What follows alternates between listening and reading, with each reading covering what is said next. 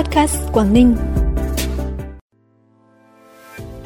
Chủ tịch Ủy ban nhân dân tỉnh Nguyễn Tường Văn kiểm tra công tác tổ chức trước trận đấu đầu tiên môn bóng đá nữ SEA Games 31.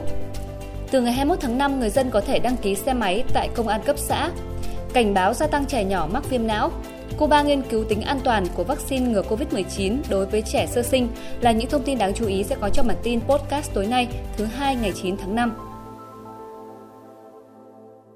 Thưa quý vị và các bạn, trước thời điểm diễn ra trận bóng đá nữ đầu tiên SEA Games 31, hôm nay đồng chí Nguyễn Tường Văn, Phó Bí thư tỉnh ủy, Chủ tịch Ủy ban nhân dân tỉnh đã đi kiểm tra công tác tổ chức, đảm bảo an ninh trật tự, phân luồng giao thông tại khu vực sân thi đấu, sân vận động Cẩm Phả. Sau khi trực tiếp đi kiểm tra, đồng chí Chủ tịch Ủy ban nhân dân tỉnh đánh giá cao tinh thần chủ động, chuẩn bị của các đơn vị liên quan. Đồng chí đề nghị các lực lượng liên quan cần phải vận hành hiệu quả, ổn định theo kế hoạch, chu đáo tại tất cả các khâu, đặc biệt công tác an ninh trật tự, an toàn giao thông cần phải giả soát kỹ tại tất cả các khâu, từ đón tiếp, di chuyển giữa các sân tập và sân thi đấu, đón tiếp khán giả, người hâm mộ, cần vận hành hiệu quả, chủ động các tình huống phát sinh, không để ùn tắc giao thông, ùn tắc cửa vào sân thi đấu, kiểm soát nhưng phải đảm bảo các mục tiêu.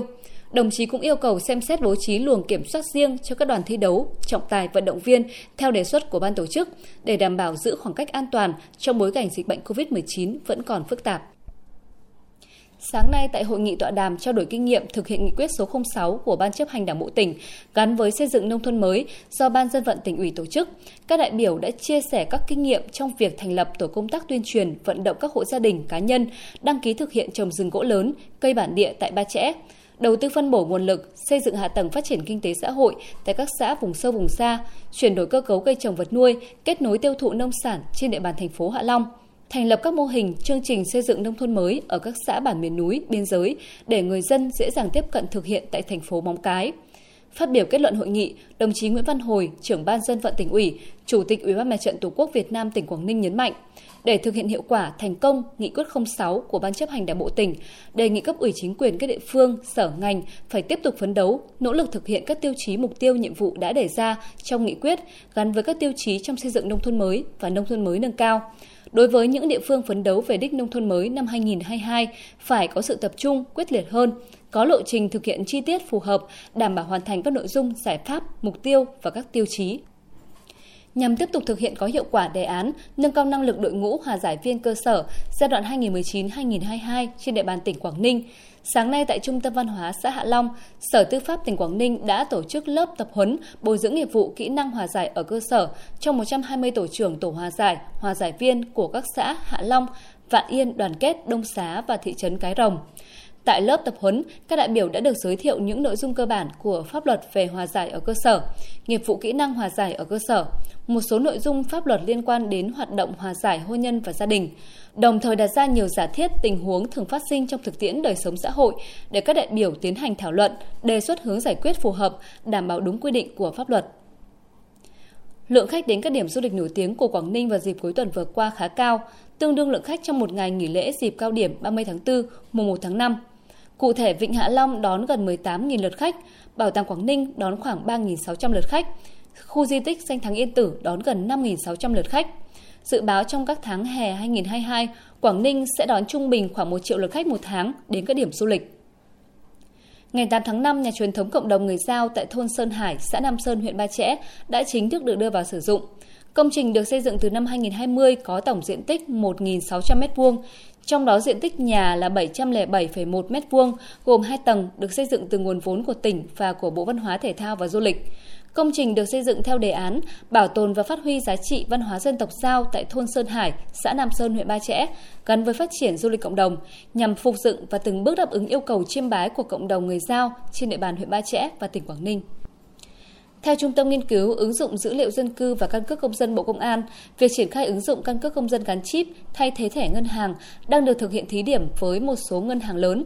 Trước mắt triển khai tại một số điểm trên địa bàn Hà Nội và Quảng Ninh. Dự kiến trong thời gian tới sẽ triển khai mở rộng trên toàn hệ thống. Hiện tại, người dân Hà Nội và Quảng Ninh đã có thể trải nghiệm dịch vụ này. Theo lãnh đạo Trung tâm Nghiên cứu ứng dụng dữ liệu dân cư và căn cước công dân, việc triển khai thành công ứng dụng căn cước công dân gắn chip trên các giao dịch tự động sẽ hỗ trợ ngân hàng trong quá trình xác thực khách hàng, giảm thời gian tác nghiệp của cán bộ, loại bỏ các rủi ro giả mạo, sai sót trong quá trình tác nghiệp so với kiểm tra đối chiếu, chứng minh thư thông thường trước đây. Từ ngày 21 tháng 5 tới, có 46 xã phường, thị trấn, công an cấp xã trên địa bàn tỉnh đủ điều kiện cấp đăng ký xe mô tô, xe gắn máy, xe máy điện. Riêng đối với cá nhân tổ chức có trụ sở hoặc nơi thường trú trên địa bàn thành phố Hạ Long, việc đăng ký mô tô, xe máy, xe máy điện sẽ thực hiện tại công an thành phố. Việc đăng ký xe ô tô, xe máy kéo, rơ móc, semi rơ móc và các loại xe có kết cấu tương tự vẫn thực hiện tại phòng cảnh sát giao thông đường bộ đường sắt công an tỉnh. Cũng từ ngày 21 tháng 5, người dân được đăng ký online biển số tạm thời cho xe mới mua tại Cổng Dịch vụ Công Bộ Công an hoặc Cổng Dịch vụ Công Quốc gia. Chuyển sang phần tin trong nước, theo thống kê của Bộ Y tế, 4 tháng đầu năm nay, cả nước có 42 trường hợp mắc viêm não virus. Tháng 5 đến tháng 8 hàng năm thường được xem là mùa viêm não Nhật Bản, nên dịch bệnh sẽ có xu hướng gia tăng. Số bệnh nhân nhập viện có thể tăng thêm. Bác sĩ khuyến cáo nếu trẻ sốt cao liên tục, nôn, có các triệu chứng rối loạn vận động và rối loạn ý thức như tay chân khó cử động, run, người ly bì, lơ mơ co giật, hôn mê, thì phụ huynh cần đưa đến viện khám ngay. Việc điều trị sớm sẽ giảm nguy cơ di chứng để lại cho não bộ là vĩnh viễn suốt đời. Sẽ thẩm định các luận án tiến sĩ, phát triển môn cầu lông cho công chức viên chức. Đây là khẳng định của lãnh đạo Vụ Giáo dục Đào tạo, Bộ Giáo dục Đào tạo sau gần một tuần mạng xã hội và báo chí chia sẻ về đề tài luận án tiến sĩ, giải pháp phát triển môn cầu lông. Luận án tiến sĩ giáo dục học với tiêu đề Nghiên cứu giải pháp phát triển môn cầu lông cho công chức viên chức thành phố Sơn La vừa qua là tâm điểm gây tranh cãi về tính khoa học và ứng dụng. Hiện nhiều ý kiến cho rằng đề tài này chưa xứng tầm. Tin quốc tế, hôm nay ngày 9 tháng 5, nước Nga tưng bừng kỷ niệm 77 năm ngày chiến thắng trong cuộc chiến tranh vệ quốc vĩ đại, ngày 9 tháng 5 năm 1945, ngày 9 tháng 5 năm 2022. Các lễ duyệt binh sẽ được tổ chức tại 28 thành phố của Nga trong năm nay với sự tham gia của 65.000 người, 2.400 vũ khí và thiết bị quân sự cũng như hơn 460 máy bay.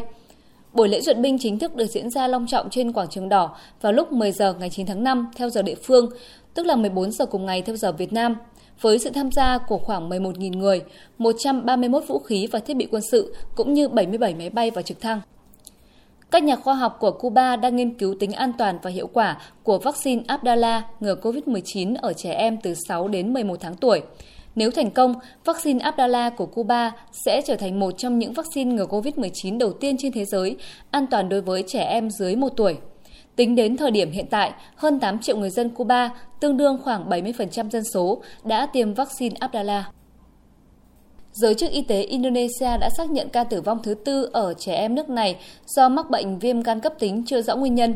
Hãng thông tấn chính thức Antara cho biết bệnh nhân mới nhất là một bé gái 7 tuổi, từng được điều trị tích cực tại bệnh viện tiến sĩ Iska Tukungagung ở tỉnh Đông Java. Kết quả xét nghiệm không phát hiện virus viêm gan A, B, C, D hoặc E. Bệnh nhi này có một số triệu chứng điển hình của bệnh viêm gan bí ẩn ở trẻ em, gồm vàng da, sốt, tiêu chảy, nước tiểu sẫm và phân nhạt màu. Ngoài ra bệnh nhi có các yếu tố phù hợp với các tiêu chí khác về bệnh viêm gan bí ẩn như dưới 10 tuổi và không mắc bệnh nền. Bản tin podcast hôm nay cũng xin được khép lại tại đây. Trân trọng cảm ơn quý vị và các bạn đã dành thời gian quan tâm. Xin kính chào và hẹn gặp lại.